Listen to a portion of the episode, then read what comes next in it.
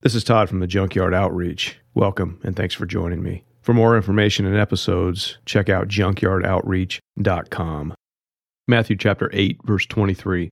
And when he got into the boat, his disciples followed him, and behold, there arose a great storm on the sea, so that the boat was being swamped by the waves, but he was asleep. And they went and woke him, saying, Save us, Lord, we are perishing. And he said to them, Why are you afraid, O you of little faith? Then he rose and rebuked the winds and the sea, and there was a great calm. And the men marveled, saying, What sort of man is this? that even the winds and sea obey him. Now, Jesus taught his disciples for three years, covering the critical areas of life, faith, and purposes of a child of God, and all these things that we read of in the Gospels and more.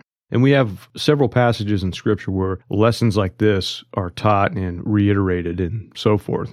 Something we see continually is the disciples faltering in their faith. And this is good when comparing our own weaknesses as believers to them because a student of Scripture will quickly learn that throughout the Scriptures, great men and women also faltered. But it's also kind of depressing when we see Jesus correcting them because they should have had faith. They were right there with him. And this expression, you of little faith, is only written in a few places in the Gospels and mainly in Matthew, only four places. And it's reiterated in Luke once. And the original word for little faith is oligopistos, where the original word for faith is pistis. And we see several hundred verses with the word pistis throughout the New Testament. But oftentimes we can find ourselves exercising oligopistos or a little faith compared to pistis or faith. We have the same problem as the disciples. And in this passage, Jesus is in the boat with his disciples, four of which we know were experienced fishermen Peter, Andrew, James, and John. Those guys were fishermen. They knew the waters, they knew how to sail a boat very well. They'd been in storms before, it was part of their life. But at a time when they are stretched beyond their own confidence,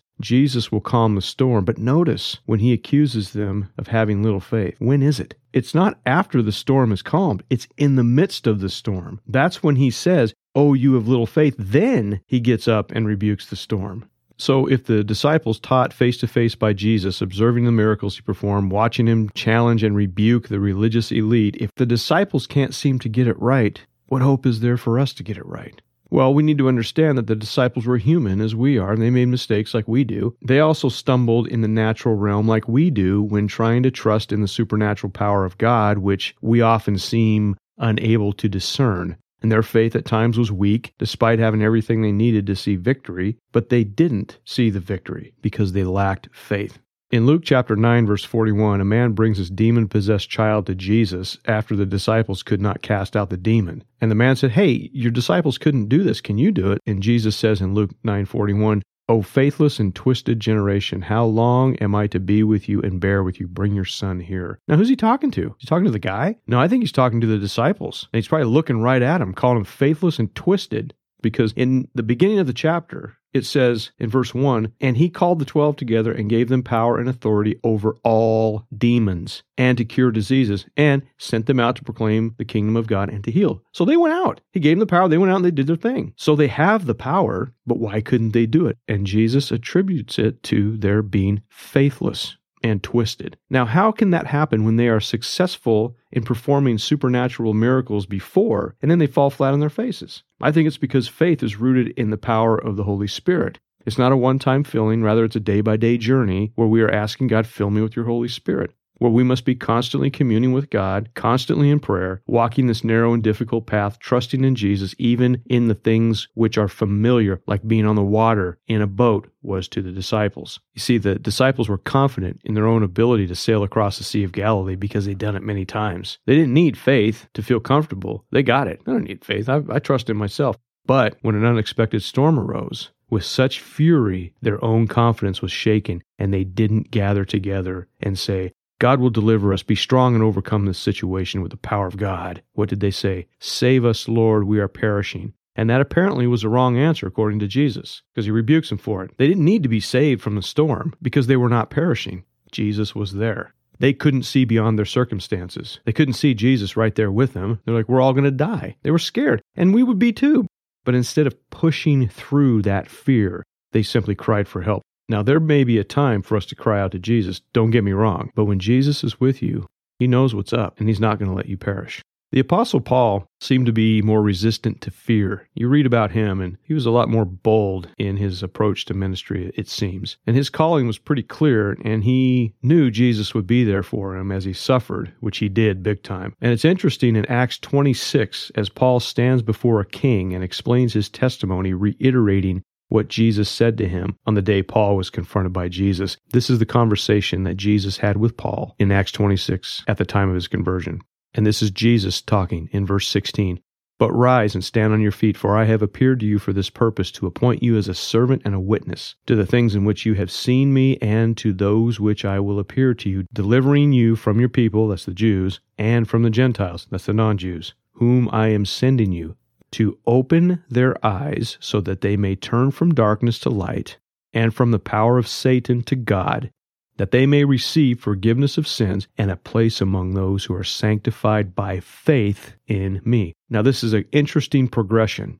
When we submit to Jesus, He is in control of our lives, just like He was in the boat with the disciples. We don't need to fear anything when we're in Christ. It's when we start doing life without following Him that we need to fear. And this is what the disciples experienced in the boat. They thought they didn't need Jesus to guide them across the sea, they had it under control. And what happened? They found themselves out of control. Just like when we do our own thing, thinking we can trust in our own strength instead of Jesus. In Proverbs 3 5 and 6, trust in the Lord with all your heart and do not lean on your own understanding. In all your ways, acknowledge Him and He'll make your path straight. Classic verse, Old Testament verse, totally applicable to our everyday lives. Trust in God, not yourself.